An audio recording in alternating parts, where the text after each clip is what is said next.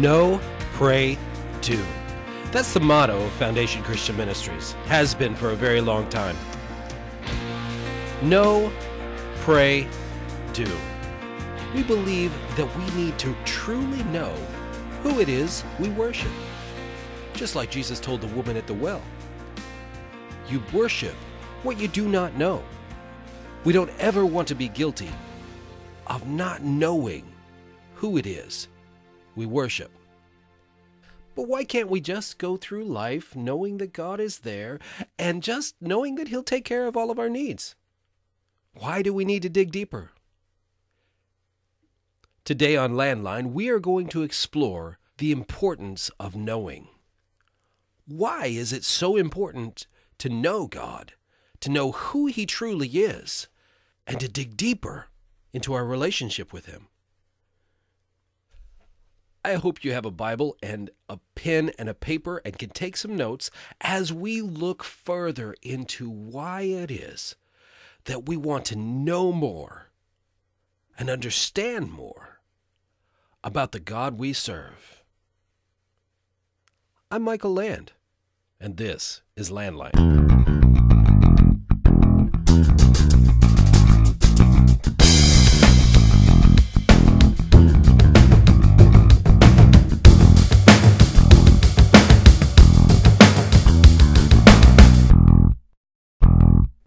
A few short years ago, someone surprised me with an unexpected question. He asked if we could someday sit down and talk about who his father really was. He explained that he'd heard three contradictory stories and had struggled with not knowing who his dad was. My heart broke at the thought of living a life without the knowledge of one's source. I was blessed with a great dad whose influence on my life can be felt today, even 15 years after his passing. I can't even imagine the void that would be left behind if I replaced those memories with a question mark. I feel pathetically ill-equipped to address the question because I can't relate to the predicament. Society today tells us that it's healthy, normal, and some will tell you even preferable to raise a child without one or the other parent. Many will say that children do just fine without one of their parents. Ironically, many follow this statement by saying, "Look at me, I turned out okay." Countless studies, however, demonstrate the absolute opposite. Children who do not live with both parents are often measurably more stressed, less academically successful, struggle more in relationships, act out far more, and face more lifelong financial hardships than their counterparts in healthy two-parent families. One reason children struggle when a parent is absent from their lives is that children emotionally and intellectually form their own identity, in large part, as a combination of traits they observe in their parents. Without the input of the parents, the child is left to build his sense of self without the proper tools to do so. They often struggle to define relational boundaries, have skewed views of authority, and lack a defining direction. You see, we naturally define and identify ourselves based upon our knowledge of our parents. We make decisions, often subconsciously, as to which observed character traits we will emulate and which we will reject. Those without those examples are often bound by insecurities, a sense of inferiority, and undefined hostilities. Psalm chapter 68, verses 4 through 6. Sing to God, sing praises to His name, extol Him who rides on the clouds, by His name, Yah, and rejoice before Him. A father to the fatherless, a defender of widows, is God in His holy habitation. God sets the solitary in families. He brings out those who are bound into prosperity, but the rebellious dwell in a dry land. Just like fatherless children, society is obsessed with self-discovery. Pop culture, literature, and entertainment outlets incessantly encourage us to find ourselves, to discover who we really are, to define our own identity. Why this fixation on self-discovery? Why this identity crisis? The answer is very simple. A culture without a father does not know its source, its boundaries, its morals, or its direction. A culture that cannot identify its father is left to define itself without adequate tools to do so. A culture without a father will experience an inner void, just like my friend who had gone his whole life wondering who his father was. That society, just like my friend, will waste years of energy trying to fill that father-shaped void with any number of emotional salves to try to comfort that unexplained sense of loss. This is why God's children are called to share him with the lost. This is why we preach the gospel of Jesus Christ to a lost and dying generation. This is why we must unashamedly, lovingly, and clearly communicate the character and attributes of God to the people he created. It is imperative that we reach out with love and with truth of who God is in order to impact the lives of the people he longs to build a relationship with. Key differences exist between those without a human father and those without a heavenly father. People often lack a relationship with their earthly fathers because of the decisions made by others, a father or mother, and have no control over whether a relationship is ever built. Often, earthly fathers have removed themselves from the lives of these people and have shown no desire to reach out to them. Our Heavenly Father, though, is different. He consistently reaches out to us and explains his love for us and demonstrates it in tangible ways. He has revealed to us who he is in great detail and longs for a close relationship with us. He's expressed his will and his guidance to us, leaving no stone unturned in his search for a bond with us. He has sacrificed himself with true and holy love to give us the best of himself. There is no way to adequately build a sense of self without knowing who our Father is.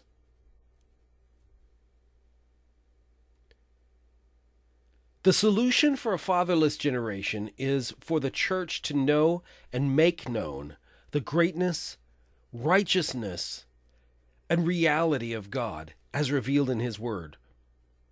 Yet, how can the church do this if she herself will not become intimately acquainted with her Creator? How can the church lead anyone someplace she herself rarely goes? The church of today has, in large part, ceased to be the church spoken of by Jesus.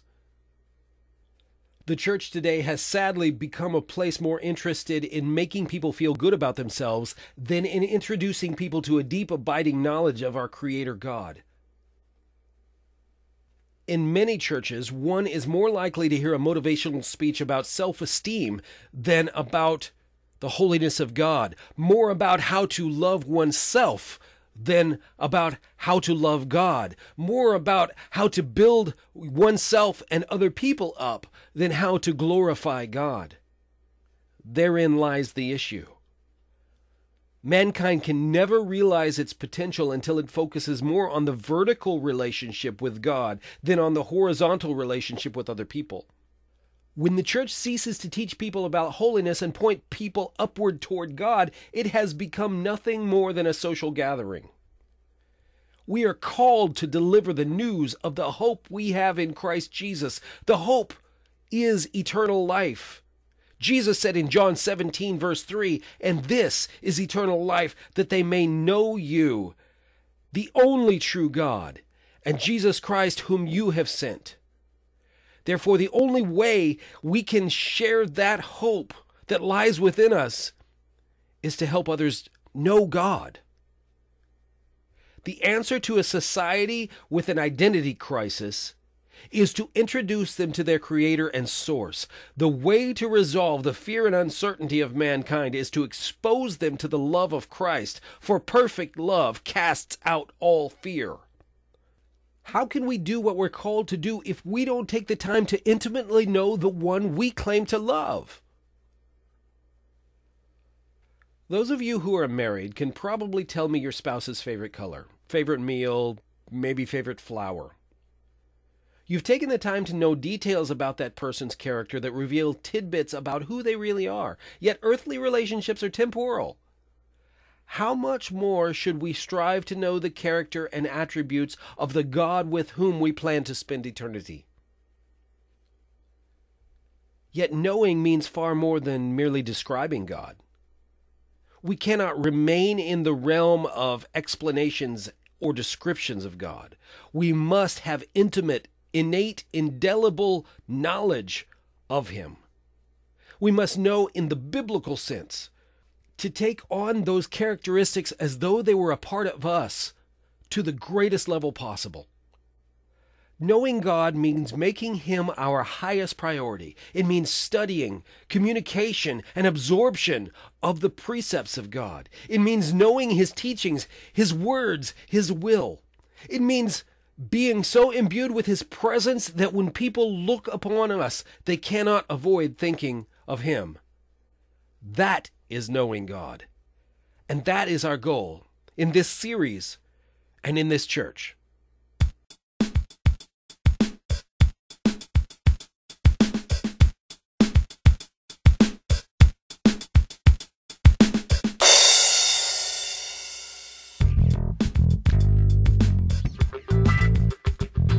I want to pause for just a moment and say thank you for listening to Landline. It means a lot to us that you are going along on this journey of study with us. Our goal with the Landline podcast is to reach as many people for Christ as we can, and we need your help to do that. All you have to do is subscribe and listen and share the link with your friends. The more people we get listening to the podcast, the more podcasting platforms we can put the podcast on. It's that simple. Just listen, subscribe, and share. It's as easy as 1, 2, 3. Let's share the gospel of Jesus Christ. Hey, if you feel like it, you can contact us at landline@foundationchristianministries.com. I'm in the process of developing a website and the whole works, but right now you can contact me at landline@foundationchristianministries.com. Send me a message. Let me know you're listening. Ask questions. Whatever's on your mind, share with us. We're glad to have you along. And now, back to the message.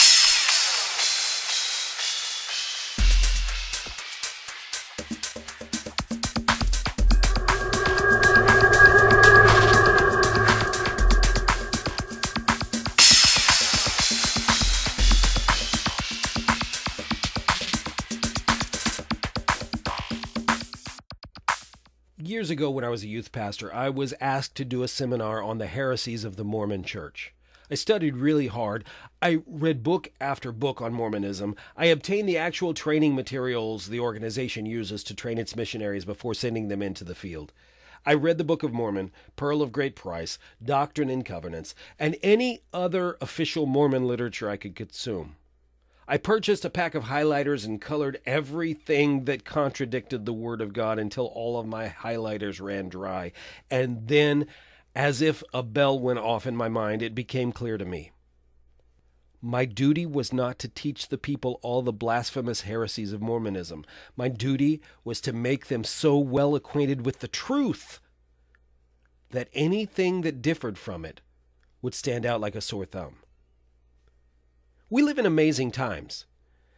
Having young children in our home, we are asked questions from the time the sun comes up until we tuck our little ones into bed at night, and often even after that. We often look at one another with raised eyebrows and jokingly say, "Google is our friend." The sheer volume of information that's available to each of us is astounding. When I was a kid, we had an old set of encyclopedias that took up 2 complete shelves on our wall, and I loved poring through them, engorging my mind with random bits of information. Little did I know that as an adult I would carry a small electronic marvel in my pocket that could almost instantly connect me with the whole of the accumulated knowledge of mankind. Think about that for a moment. You carry in your pocket more computing power than what went up on the first trip to the moon. You can research any topic at the tap of a screen and instantly receive thousands of bits of information through which you can sift. It is very easy to confuse information with knowledge. The two are not the same. In fact, the easy availability of limitless information is causing a sort of intellectual sluggishness that worsens rapidly over time. We have all the information in the world at our fingertips, yet we know so little. We retain so little knowledge. We are so acclimated to the ability to easily retrieve information that we're losing the ability and inclination to retain or memorize that information. Knowing something, really knowing, is different than gathering information. It is taking that information and making it a part of you. Many of us have chuckled at the implications when someone has said, "He knew her in the biblical sense." We understand that to mean that he had intimate physical relations with her. However, the meaning has broader implications than mere sex. The archaic term is found in Genesis 4:1, where it says, "Now Adam knew Eve his wife, and she conceived and bore Cain." As I mentioned before, the implication of this term is clear. They had physical intercourse. However, 2 chapters prior to this verse, we read an enlightening turn of a phrase. Genesis 2:24 says, "Therefore a man shall leave his father and mother and be joined to his wife, and they shall become one flesh." Knowledge, true knowledge, requires a bonding. Whether in regards to a mate or a subject of study, to truly know means to become one with the object of that knowledge. You must absorb it. It must become part of you. You must study it, ruminate on it, meditate on it, and absorb it until it is an extension of who you are. That is what it means to truly know. Anything less is merely poor stewardship of available information. Hey, do you know Brad Pitt? You know, the actor from movies like Moneyball, Ocean's 11, and Troy, among many others. Do you know Brad? No, you probably don't. You most likely know of Brad Pitt. You can probably name some of his films, possibly name some of his family members. He's from Springfield, Missouri. I can name some of his family members who still live here. You may even be able to name his children or spout off a few facts about him. You've probably heard various bits of celebrity gossip about him and his exploits. However, there's a huge difference between knowing of someone and actually knowing them. Many of us are convinced that we know a lot of people and things, yet we've never invested ourselves in the true knowledge we claim. We pride ourselves in knowledge that we often do not possess. Even in the case of our spouse, we often boast of knowledge that we fail to invest ourselves enough to achieve. I'm reminded of a quote from the Christian film Fireproof, where the closest friend of the main character exhorts him, saying, "When a man is trying to win the heart of a woman, he studies her. He learns her likes, dislikes, habits, and hobbies. But after he wins her heart and marries her, he often stops learning about her. If the amount he studied her before marriage was equal to a high school degree, he should continue to learn about her until he gains a college degree, a master's degree, and ultimately a doctorate degree. It's a lifelong journey that draws his heart ever close to hers."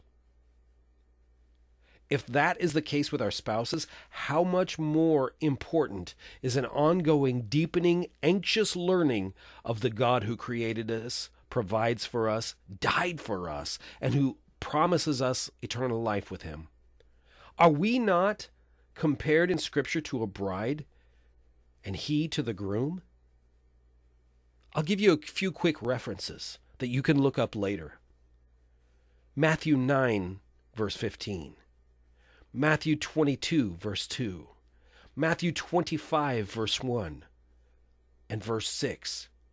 Mark 2, verse 19, Luke 5, 34, John 3, verse 29, and Revelation 21, verse 2. The theme to which God has led Foundation Christian Ministries is know, pray, do. This is the core of our mission and our teaching. Over the next many weeks, we will explore these three concepts in a holistic approach to the calling of God on all Christians.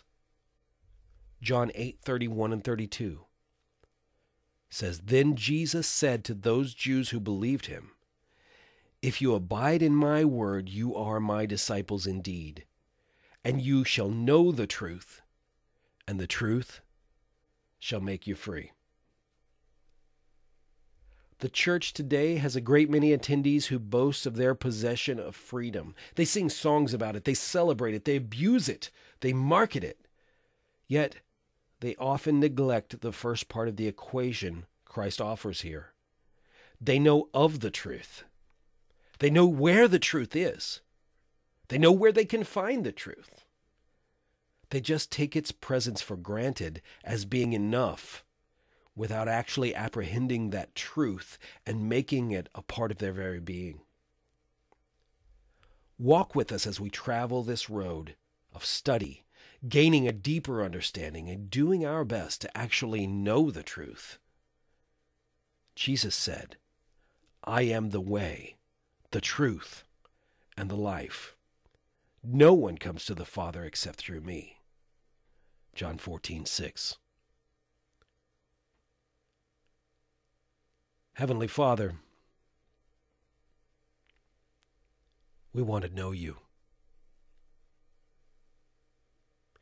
We owe you so much. You are so great, so righteous, so holy, so glorious, and we want to know you. We want to be consumed by a hunger and a thirst for righteousness. We want to know your attributes. We want to know you on a deep, personal, intimate level. We want to be a friend of God. We want to be a man after God's own heart. We want to walk with you. Father, fill our hearts and our minds and our very beings with a hunger to know you more. Oh, I want to know you. I want to be close to you. I want to dwell in your presence. I want to learn at your feet. Help me, I pray, in the precious, holy name of your Son, Jesus Christ.